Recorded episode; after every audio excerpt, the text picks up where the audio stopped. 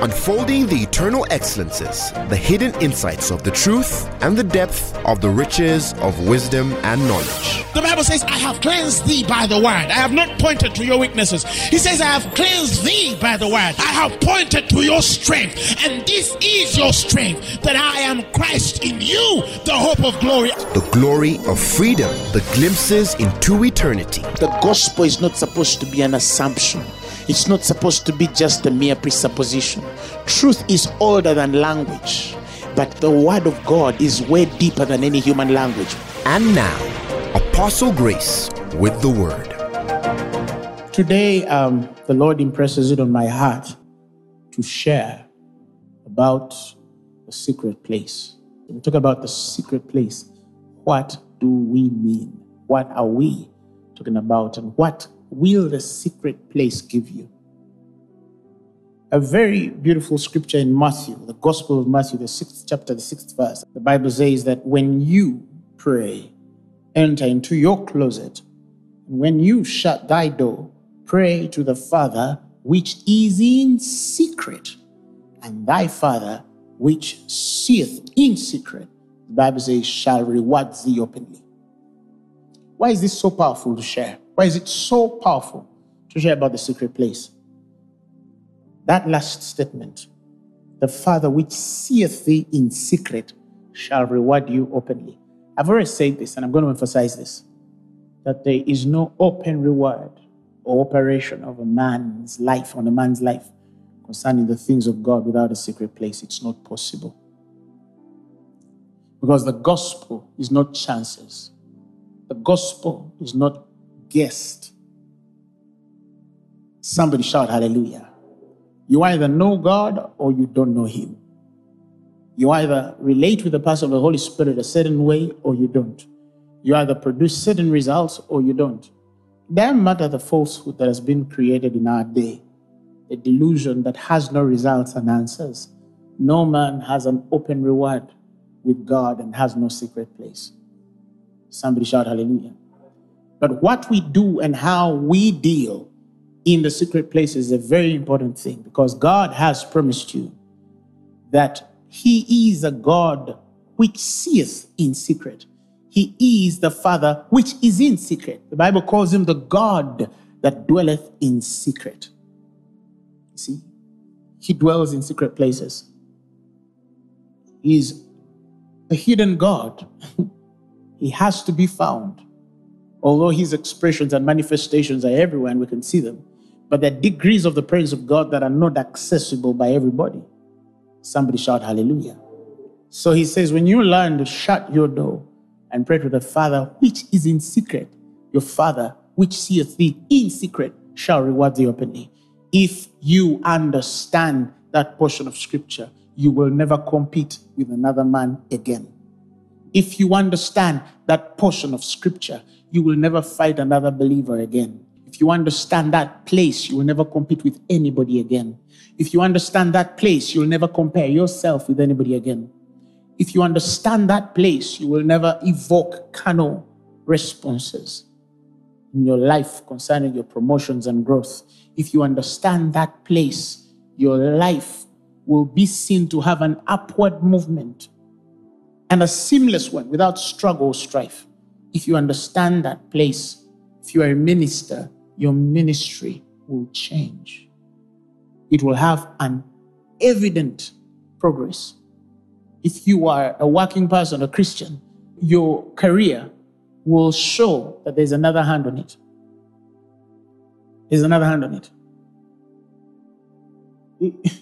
It's not possible for people to just tune in and listen to Grace Lubega without the person of the Holy Spirit. For those who have walked with us in the ministry for so long, there are things you will see and you're sure I cannot do them. They're not in my ability to do. They're not in my strength to do. They're not in my wisdom to do.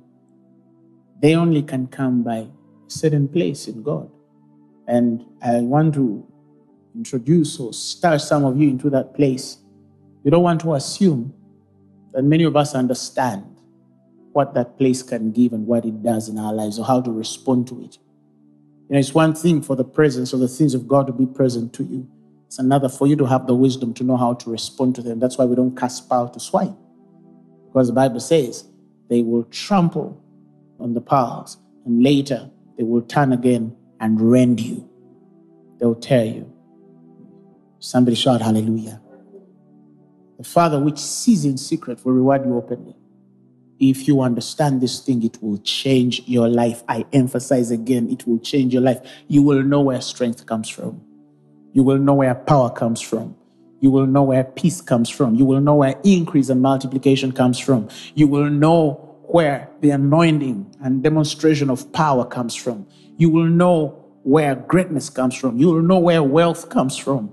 You will know where beauty comes from. You'll know where everything comes from. You'll have a source. Somebody shout hallelujah.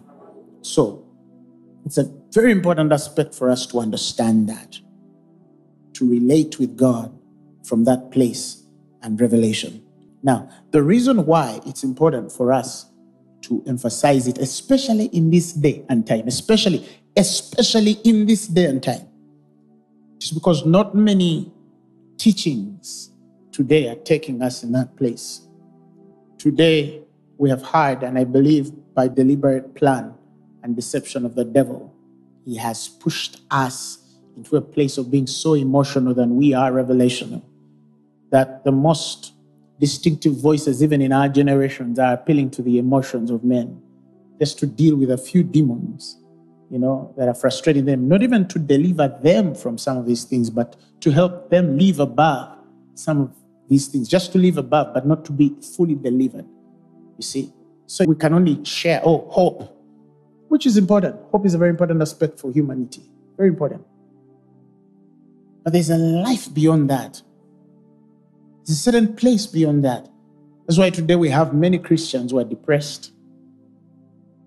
Many Christians who don't produce the results of praying people.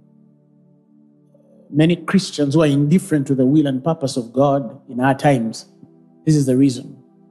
Many of them have never had the purity of that revelation, of the place that we or should have with God and that affects everything. It affects our ministries, it affects our marriages.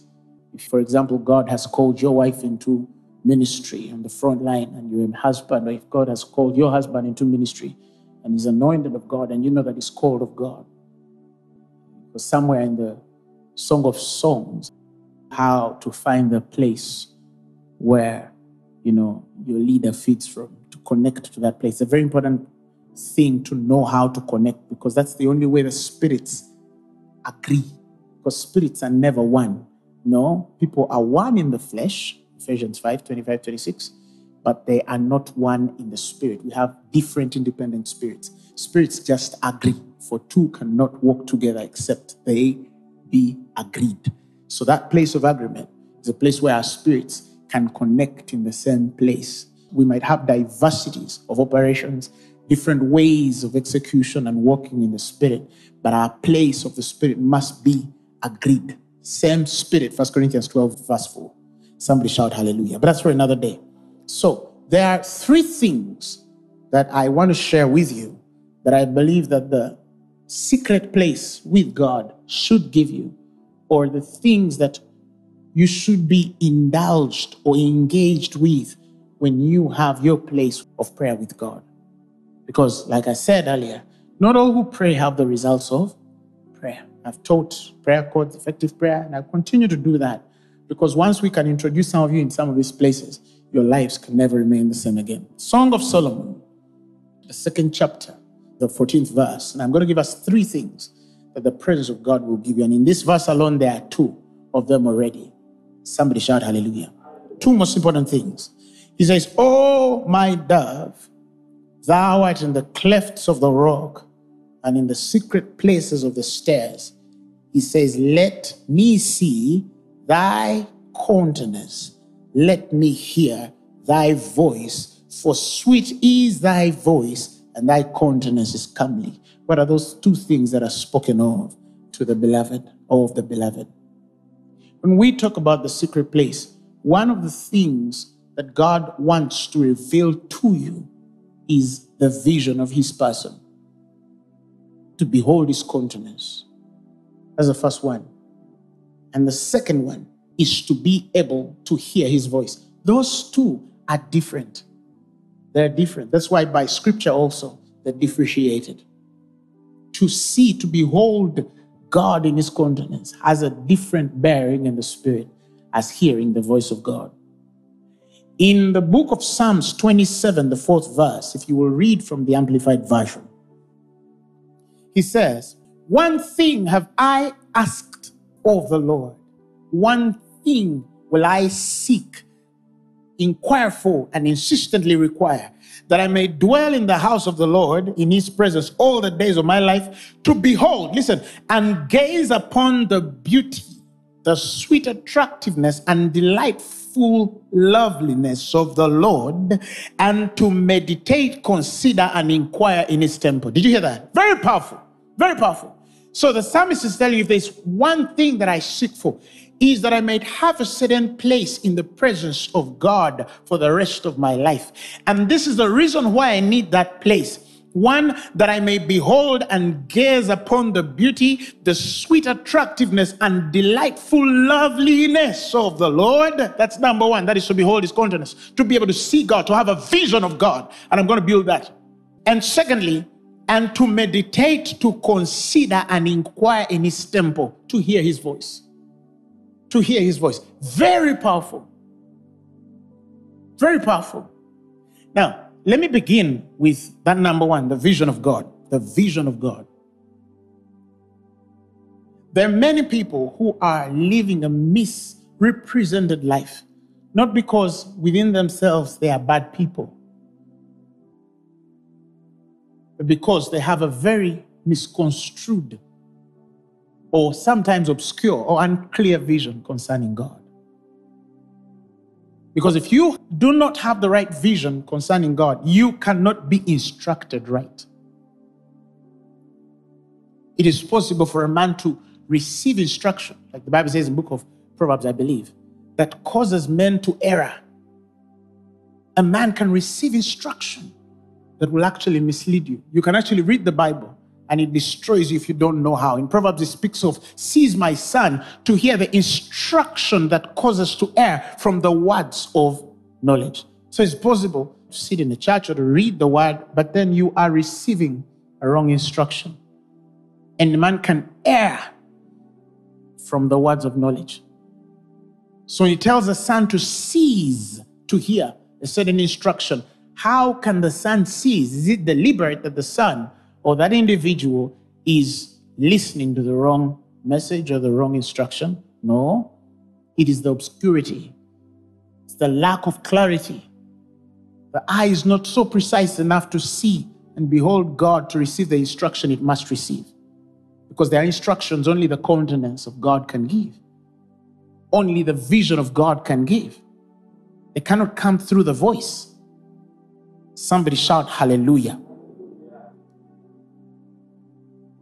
The Bible says, for example, in the book of Psalms 32, verses 8, he says, I will instruct thee and teach thee in the way which thou shalt go.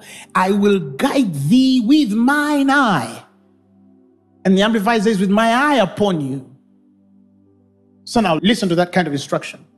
If you cannot behold the face of the Father, how will he guide you with his eye? But let me give you an example, typical example. Those of you who are raised with guardians of parents, people older than you who, you know, were instructors in your life. There were things when we were little. Now I will speak about my family because I have a very principled father, very, very principled guy. He would look at you and you understand everything he's saying. You could do something and he looks at you with this eye of, let the guests go we will deal with this. Pray for yourself. But he just looked at you like that, even smiled. Hmm. then he looks at you and you know you are in trouble. Do I have a witness? So that's a word spoken by his eye. You see that? That's a word spoken by his eye. When you have the right vision of God, you will be able to receive the silent instructions of the Spirit. There are silent instructions, there are hidden instructions that are not available for everybody. You might read the Bible and never find them. And not that they're not in the Bible, but it only takes a special eye for you to be able to get it, to receive that light within the light. For in thy light, the Bible says, we shall see light. Somebody shout hallelujah. So there is a vision of God, and that vision has an instruction. For example, if a parent wants to direct their child to go a certain way, okay, and the child can see their father or mother, the mother just points and says, See? Calls a name and says, See? And the child moves because the mother has said, move from that point to another. That's only because that child has vision. That child was blind, that child would not receive the instruction that way. There are things the ears cannot understand. There are things the ears cannot understand. Like there's things the eyes cannot understand. And to have the full circle of divine instruction, a man's eyes have to be opened for you to have the right vision concerning God. I have walked in this life of ministry so long to see people that have made very grave decisions concerning their destinies, their careers, their relationships, their submission and accountabilities because they have a wrong vision concerning God. So sometimes you ask, but this person, they seem to have understood. No, they beheld the wrong vision. One time I was dealing with somebody and I saw that their life was out of order and out of line. And I took time to pray for them, just to pray for them. And I prayed, I prayed, I prayed for them. They did not know that I was interceding for them, but I took a couple of days interceding for them. And the Spirit of the Lord told me, she is under the wrong cloud. You see, there's some dangerous about, you know, dealing with mismatched anointings and graces. Not everybody can minister to you, and not everybody was called for you. Not everybody was called for you. Somebody shout hallelujah. And even as ministers of the gospel, we too have assignments that are different. There are people that I have a certain covenant with. And that covenant is the very language with which I relate to them. So, me ministering to you that Thursday and Sunday is more than just a Thursday and Sunday service. God is building your life at that instruction every day. He knew what you needed, He knew who would instruct you. There were many pastors. Like I told people, I was not called to pastor the world, but I have a message for the whole world. Are you hearing me? But in that also, I know those that God has put under my care. I can tell that this one, but this one, this one was called to sit under this message. And God will give them everything, especially if you've come in contact with the message and you have seen it change you from one place to another. Doesn't matter how small, but if you can see that change, and some of you can look two, three, four, five years back in your life and see that ever since I came in contact with this message, some of you even weeks only, this ever since I came in contact with this message, I'm seeing God differently. You don't trample on that. You don't abuse that. But for a man to be blinded, even from that progress, however little it is, it means that they're dead to the language of that covenant. Because speech is not enough. The words that I'm speaking are not enough to understand the spirit from where I speak and the language of my ministry to you makes that difference. The Bible says that the earth was one language and one speech. And when the Lord saw that there were one language and of one speech, the Bible says that nothing that they desire to do shall be impossible. Nothing they think to do shall be impossible with them, for nothing is restrained from them which they imagine to do. Nothing is restrained, nothing is held back. They have full access. God could not stop them because the language was one and the speech was one. God could not stop them. He couldn't stop. He couldn't stop them. There was no power because he cannot go against the covenant of language. There are laws that govern language in the spirit. Somebody shout hallelujah. And so God could not go against that. Even He, if He had to, the only way He could do, He says, Now let us go down and confound their language that they might speak differently to each other, that they might understand each other's speech. What was confounded? Language. The language is confounded, the speech is misunderstood. And you don't need to have a different speech from another man to have a misunderstanding. That is why you can say one thing and somebody interprets another, and another person says one thing and another person says, But I said this, but why did you say this? I didn't mean that. I meant this. The speech is not one. Are you hearing me? Even though they speak the same, there's something in the language that is not reconciled. Somebody shout hallelujah. So, when we talk about the vision of God, to have the right vision of God is to be aligned to the judgments of the Spirit to be accurate with the way God judges your course and life itself as we know it. Because there are people who have made decisions to their own destruction. They think God is going this way, but He's not going that way. They think God is going this way, but He's not going that way. I've had in my life people that I've warned, don't go here, you will die. And they go in the mind of seeking that God and they die in the process of seeking that God. They have a wrong vision about the way of God and how He works. So it's very important for you to have a vision of God because you will receive instructions, the instructions that might not be said by His lips, even though those which are said by His lips are important. I'm going to come to that as secondary. But primarily, every man should be able to behold the beauty, the sweet attractiveness, the delightful loveliness of the Lord. You should be able to have a vision of God. I shared a story once many years ago as in university. We used to isolate ourselves with a group of guys. We used to go to pray. So we went to pray once. First time I had this. Not that I did not have a vision of God, but this was a unique one. As we were worshiping, we isolated ourselves. Everyone privately started to pray to God. And as I was praying, standing before, there was a lake just the end. It was a green place. And my eyes were lifted. Literally, my spirit my spirit could see more than my physical eyes could see. And afar off, I find that I'm in heaven and I'm before God. And I saw the angelics, the cherubim, the seraphim. I could define them. In fact, later when I went to read the scriptures on how the seraphim looked like the cherubim, it blew me because I saw it even before I understood how they look like. And so, when the Bible says that He dwells in the light wherewith no man can approach, it's important that you never forget this that it's a place wherewith no man hath seen.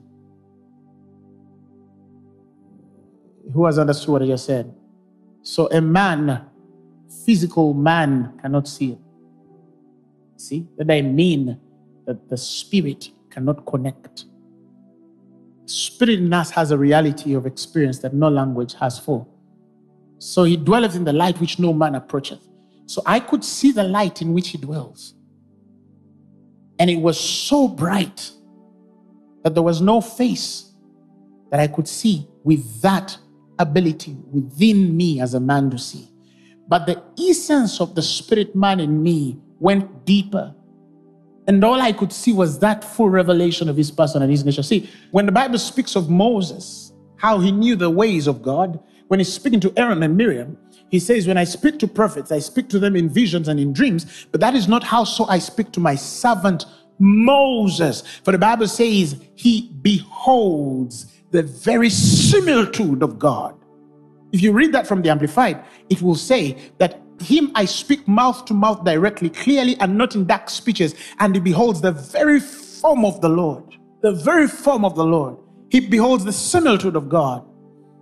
And how then would he speak to him mouth to mouth if he's not facing him? How would he speak to him mouth to mouth if he's not facing him? And the result of that is that Moses knew the ways of God. He knew the ways of God. That is why he speaks to Miriam and Aaron. Tells them, Aren't you afraid to speak against the man who I speak differently from the way you behold?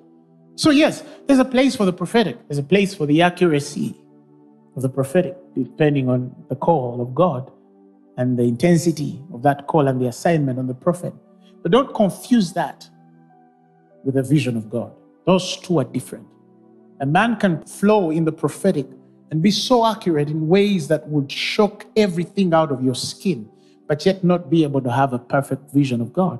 You can see how they deal in the weight of things. Many of them are weighed of God. You have been weighed in the balances and you formed one team. How does God weigh us? Somebody shout hallelujah. How does God hold us in the balances?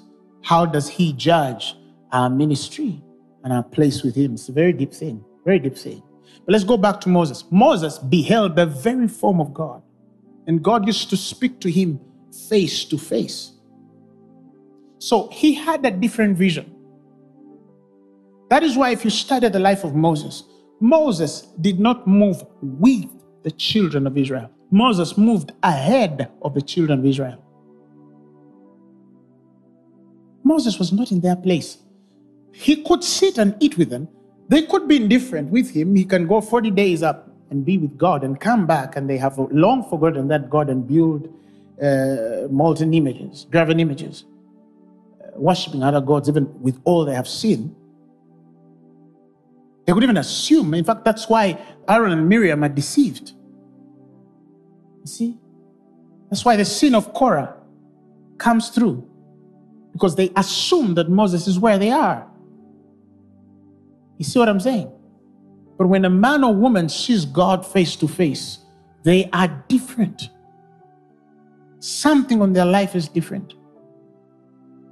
The expressions of how they reveal God is different because they've seen and been places you have not been before. Somebody shout hallelujah. So Moses had a place with God, and he was never with the children of Israel. That is why when you read in his writings, when he's writing, for example, he says, And God led not the children of Israel through the land of the Philistine, even though it was shorter. For he said, Perhaps they will see war and in fear turn back to Egypt. Moses is recording this, he's reporting this, he's writing this. Are you hearing me? But he's saying that I knew the way through the land of the Philistine.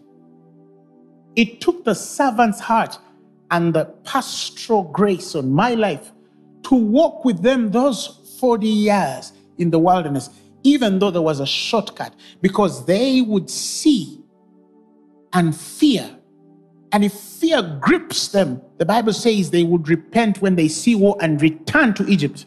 So the pastor in him says, Let me walk 40 years with you through this journey, 38 years on the Mount of Seir. A rebuke comes, they have to move on. But that doesn't mean that Moses was with them. He wasn't with them. That's why when he's recording, he says, He led them not. That means I'm not among them. For he saw, the Bible says they would fear war. He's not among them which fear war. He knows the way of God, but he is not able to impart it in them.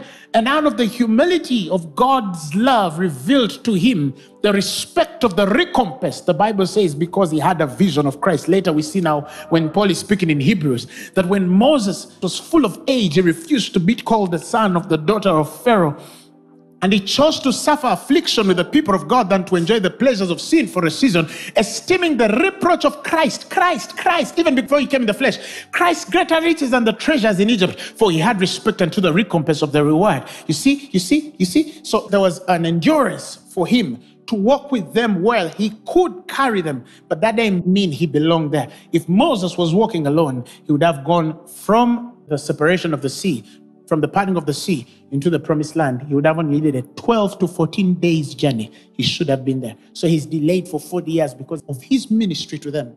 Even when Moses is teaching about the law, he knows the ministry of grace. The Bible says in Deuteronomy, and so the righteousness of God speaks this wise. So he has a language for the righteousness of God and how it speaks. So when later Paul is quoting him, He's quoting him from a place where he knew the difference of the covenants. He gave the law and he knew that this was only that men would come to repentance and that they would receive of the ministry of reconciliation, which only is in Christ through the imputation of righteousness. Otherwise, he saw it. He saw this day. He knew our days. He was not a man who was behind time. He was not just being used from a place of little understanding. That man was big. Moses knew the ways of God. But why? Because he has a certain vision concerning God. The Bible calls him a man which was stuttering and stammering. The New Testament calls him the mighty orator. Bible says in Acts 7:21, Moses was learned in all wisdom of the Egyptians, and he was mighty in words, in deeds. So how is he mighty in words and deeds? And yet in the Old Testament, he's a man which stammers. No. When he beholds the form of God, there's a purification of his tongue. There's a consecration of his language.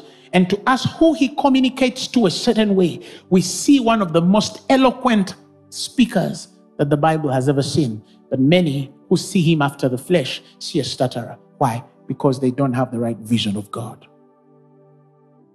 They don't have the right vision of God. So, one of the most defining experiences of a secret place is having the right vision of God. Number two, the voice. The voice. Bible says in Psalms 81, verses 7, you called in distress, and I delivered you. I answered you in the secret place of thunder. I tested you at the waters of Meribah. He tells them, Selah, think about it. Pause and calmly think that through. Somebody shout hallelujah. So you see, and that's the irony. Why did I choose that portion of scripture? Not because in the scriptures before I have not showed us that God speaks to us in the secret place, but how he speaks in the secret place of the thunder. I thought thunder was supposed to be a boisterous sound. You see? Then he says, even in that which is so loud, I know how my voice comes through to you. Again, it's separated how we receive in the flesh, how we hear in the flesh, and how we hear in the spirit. It's a very, very clear difference. Hallelujah. Hallelujah. And why is it important? Well, somebody say, oh, it's important to hear the voice of God. But why is it important to hear the voice of God? Like I said, the instructions that can only come through vision, but there are also instructions that can only come through the ear.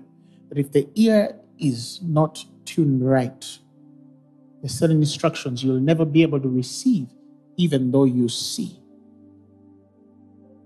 even though you read of the lips of a father and see the movement of the parts in his hand, you might not be able to have a clarity of instruction because you don't have the voice. Your inner ear cannot hear. I'm not talking about the physical ear, I'm talking about the inner ear. I cannot tell you how many people have said, God told me. And yet, God has not said anything. I cannot tell you how many familiar spirits are in the closets of men. In fact, in one portion of scripture, the Bible says they defile the secret places. Why? Because by lust and indifference, it's very possible to invite another spirit in your place of relationship with God. And he's a humble God. He does not contend for places.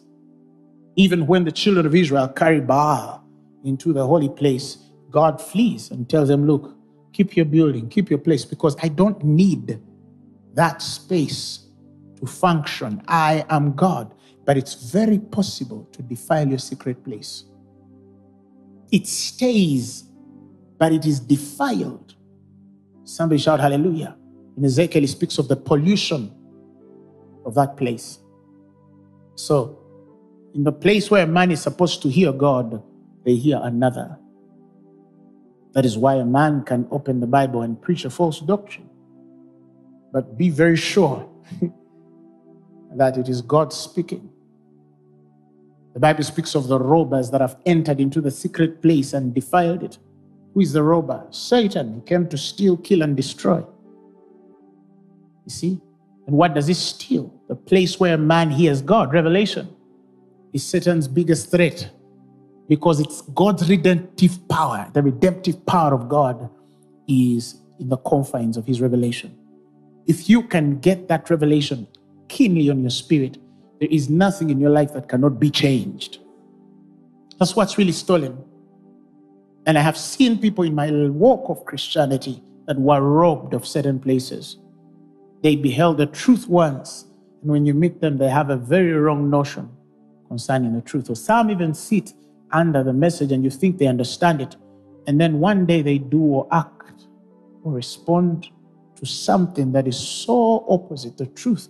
You're like, how could you sit under somebody who teaches this kind of message and switch tomorrow and go to this kind of message? Because they don't know the difference of the voices. See?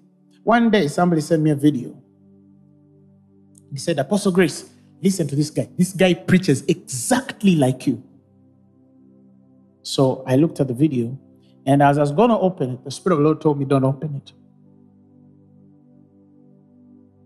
I know nothing about the man. I have nothing against him, but the Spirit of the Lord tells me, Don't open it.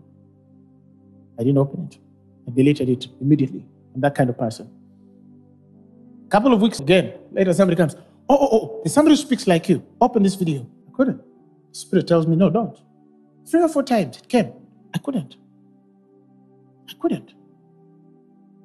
And so now I get disturbed that the Spirit does not allow me to open the video. I'm disturbed. Why won't the Spirit allow me to open the video of a guy who talks like me?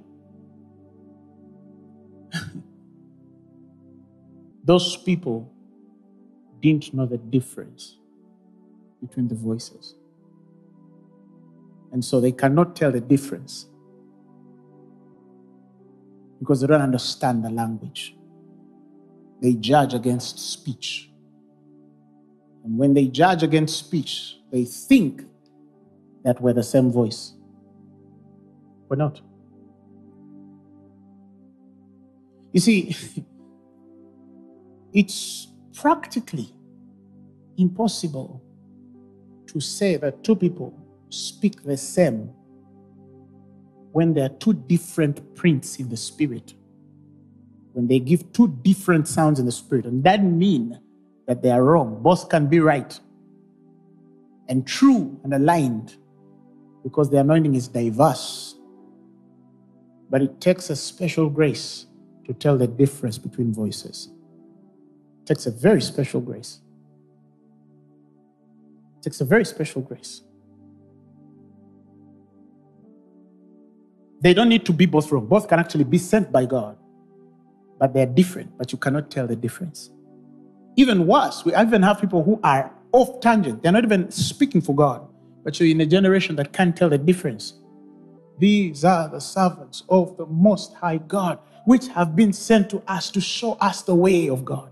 These are the servants of the Most High God, which have been sent to show us the way of God. She's crying that the servant of the Most High there to show us the way of salvation. If it found a person who knows no difference between the voices, that girl was going to become a prophetess in the church.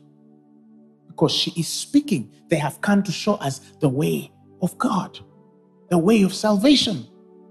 She's pointing to the cross and justifying the ministry of men who know the difference in the voices. And many days the Bible says she did that. But the man who knows the difference says, no, this was not the Holy Spirit. In fact, every time she spoke, the Bible says Paul was grieved. Paul was grieved. Every time she spoke, Paul was grieved. The Bible says one day he turns and speaks to the Spirit and he tells it, I command thee in the name of Jesus, come out of her.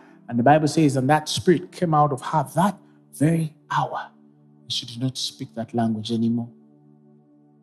So it's possible for Satan to give a speech that quite does not relate with that place where man is. How many people even understand what I'm saying? How many people understand what I'm saying? You see, all of these things I'm sharing is to help you know even what to ask for in this service. For a man or a woman who is speaking these things and carries the wisdom of God, you already know what I am telling you. Somebody shout hallelujah. Shout amen. The voice of God is very, very important.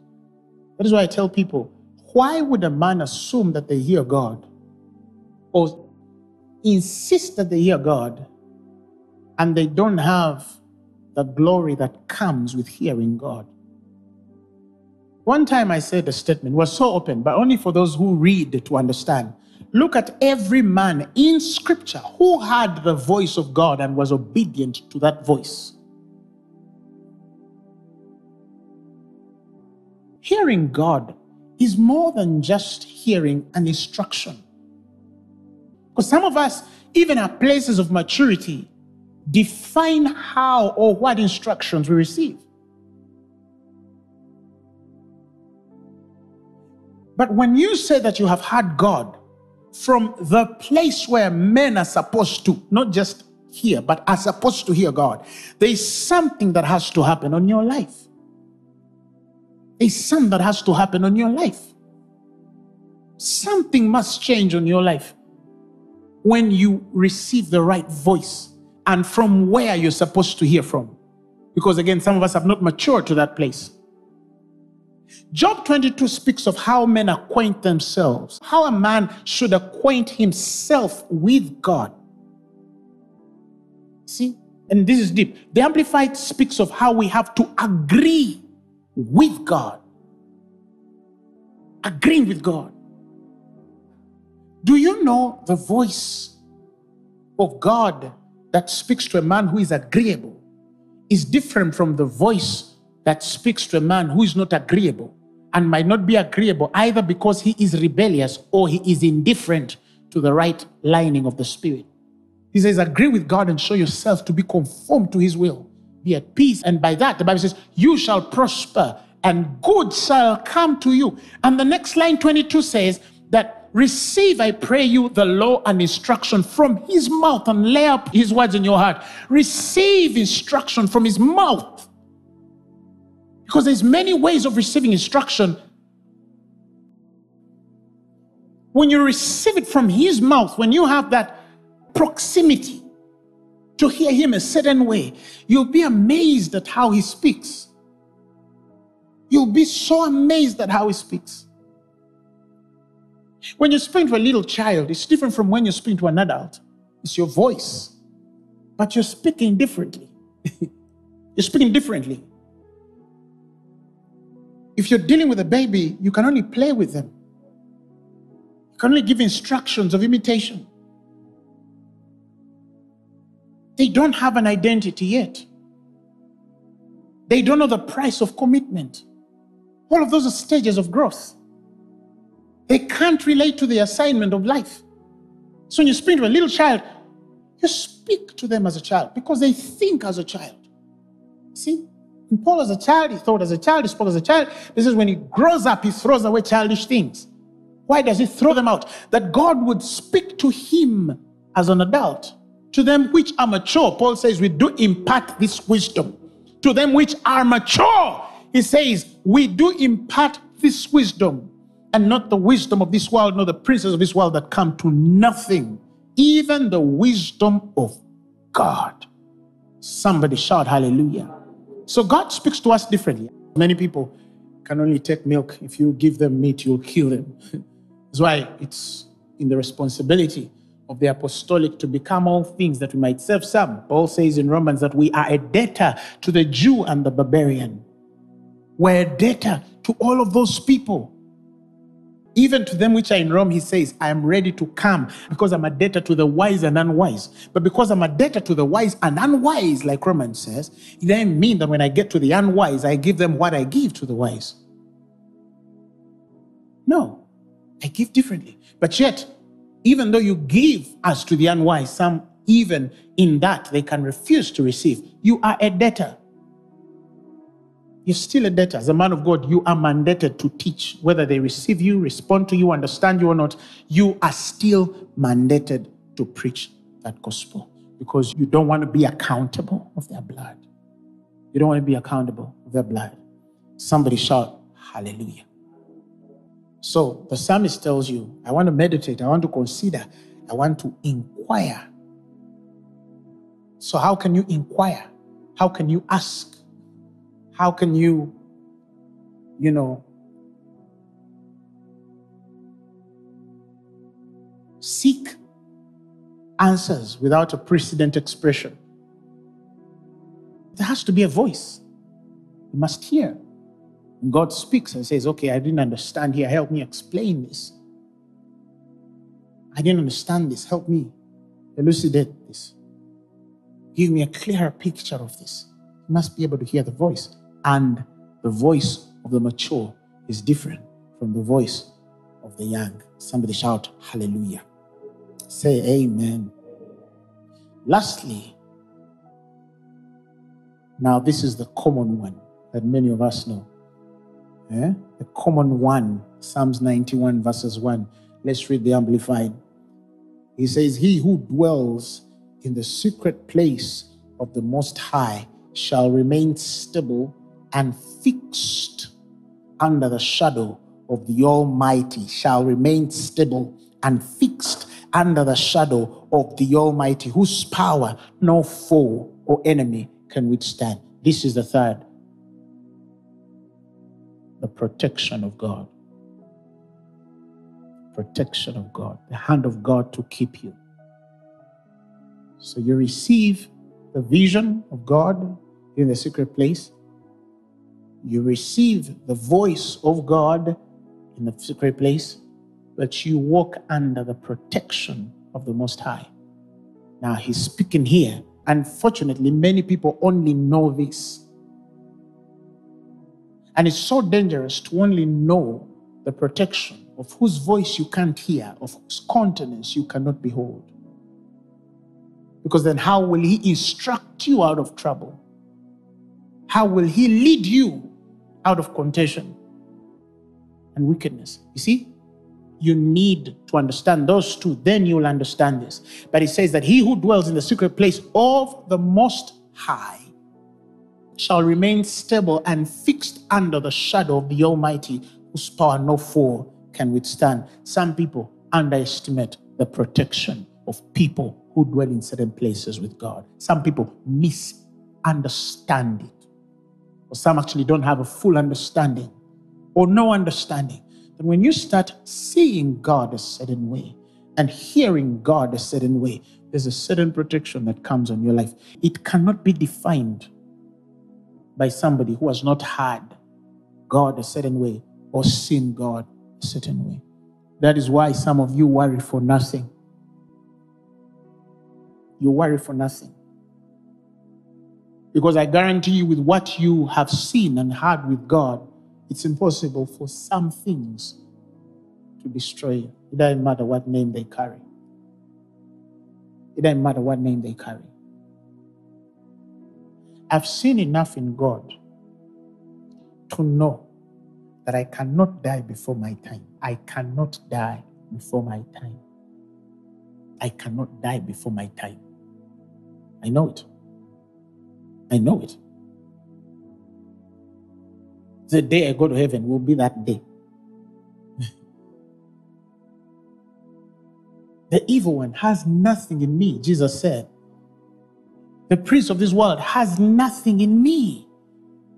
You see what I'm saying? He has nothing in me. He has nothing in me. It doesn't matter what you see or feel, He has nothing in you. Somebody shout hallelujah. So when he speaks of how we dwell in the secret place of the Most High and how we abide under the shadow of his wings and that no power of any foe can withstand you, it means that the more God reveals and shows you, is the more steadfast he establishes you, is the more stability that he puts on your life because he guards what he has invested in. He guards it. He guards it. There is nothing the vision and voice of God cannot take you out of. There is nothing the secret place with God cannot take you out of. It can take you out of anything. Even the deepest trouble that the world knows, it can change it. It can change it. It can change it. You see, some of us assume that all the men that we have in scripture all had fine and straight lives. We had men with weakness, we had men who were falsely accused. Either way, what God had shown them and what they had had in God preserved their testimony. See, some people think it's an easy thing that a man is in prison for raping Potiphar's wife, attempting to rape or raping, I don't know what she says. And somehow something happens to Pharaoh, and it's almost as though the nation has forgotten. And the salvation of that nation is on that man. You see what I'm saying? Falsely accused. And let's just say David killed Uriah. So, yes, he made an error. The Bible says, But David served God in his generation, and he went to be with the Lord. Even after that, he still is a man after God's own heart. God didn't take it away from him. Why? Because he knew how to find God.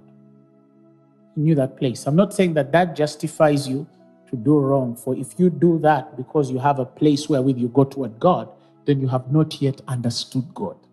Huh? Underline that. You've not yet understood God. You cannot willfully or deliberately do something because you have a place with God. That's foolish. You can use your liberty as a cloak of vice. Hmm? But anyway, he says that when you abide under that shadow, and why is that shadow cast? Because it's in the secret place. Without that place, there's no shadow of protection. The Bible says that's a place where no enemy can withstand. I will say of the Lord that is my refuge and my fortress. In him I lean and rely, and in him I confidently trust. For then he will deliver me from the snare of the fowler and from the deadly pestilence. He will cover me with pinions, and under his wings shall I trust and find refuge. His truth and faithfulness are shield and buckler.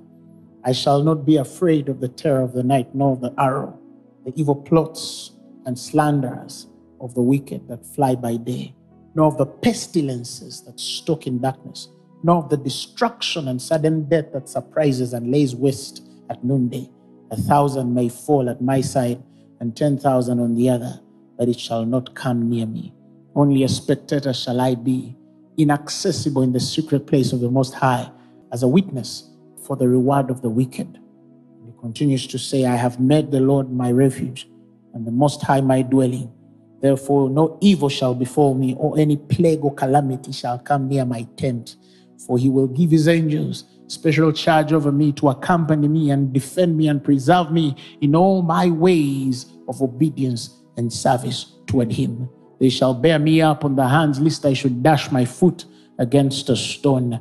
I shall tread upon the lion and the adder, the young lion and the serpent. I shall tread and trample underfoot, because I have set my love on him. Therefore, he shall deliver me. He will set me on high, because I know and understand his name. I have a personal knowledge of him, and he will never forsake me nor leave me. Verses 15 he says, I will call upon him and he will answer me.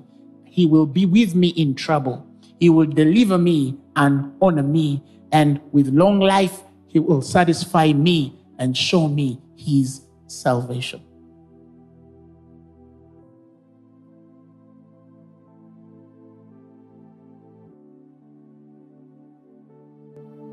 My chains are gone. I've been set free. My God, my Savior has ransomed me. And like a flood, His mercy reigns, unending love, amazing grace help me quiet. My chains are gone. I've been set free. My God, my Savior, has ransomed me.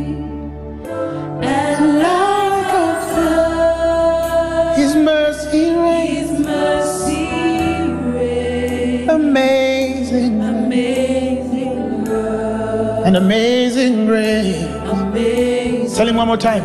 My chains are gone.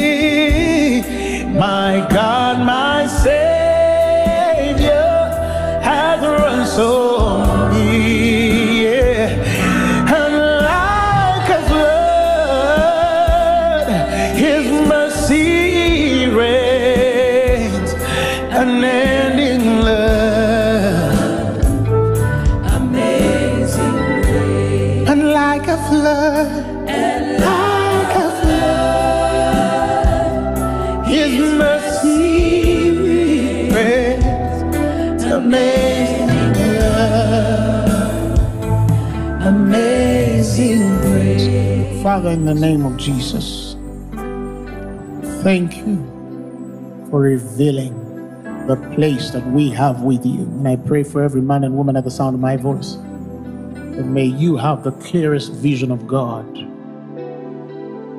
the most distinctive voice for you. And in all of these things, the protection of God is on your life. He says, As the Father has sent me, so send I you in this world. He says, Go heal the sick, go cast out devils, cleanse the leper, and raise the dead. He says, For lo, I am with thee to the end. God is with you. His hand is on you. His protection is on you. Healing comes right now for the sick. For the bound, God is delivering. I sense an anointing right now that is going on certain people and staring you into the deepest place than you have ever been before with God. May God separate you. May He work in your life more than ever before. In Jesus' mighty name, amen. If you've never given your life to Christ, I want you to repeat these words after me. Just receive Him tonight. There's nothing, nothing you need to do except to say these words.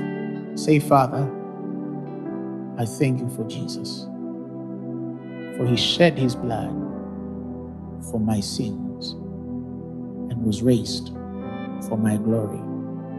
Tonight, I receive you, Jesus, as my personal Lord and Savior. I'm born again. Amen. The message you have just heard was brought to you by Phaneroo Ministries International. For more information, contact us on telephone number 041 466 4291 or email us at phanerookampala at gmail.com. You can also find us on the web at www.phaneroo.org. Or better still, feel free to join us every Thursday for our weekly fellowships at Uma Multipurpose Hall from 5 p.m. to 8 p.m. You can also catch the live stream at livestream.com slash Phaneroo. Phaneroo, make manifest.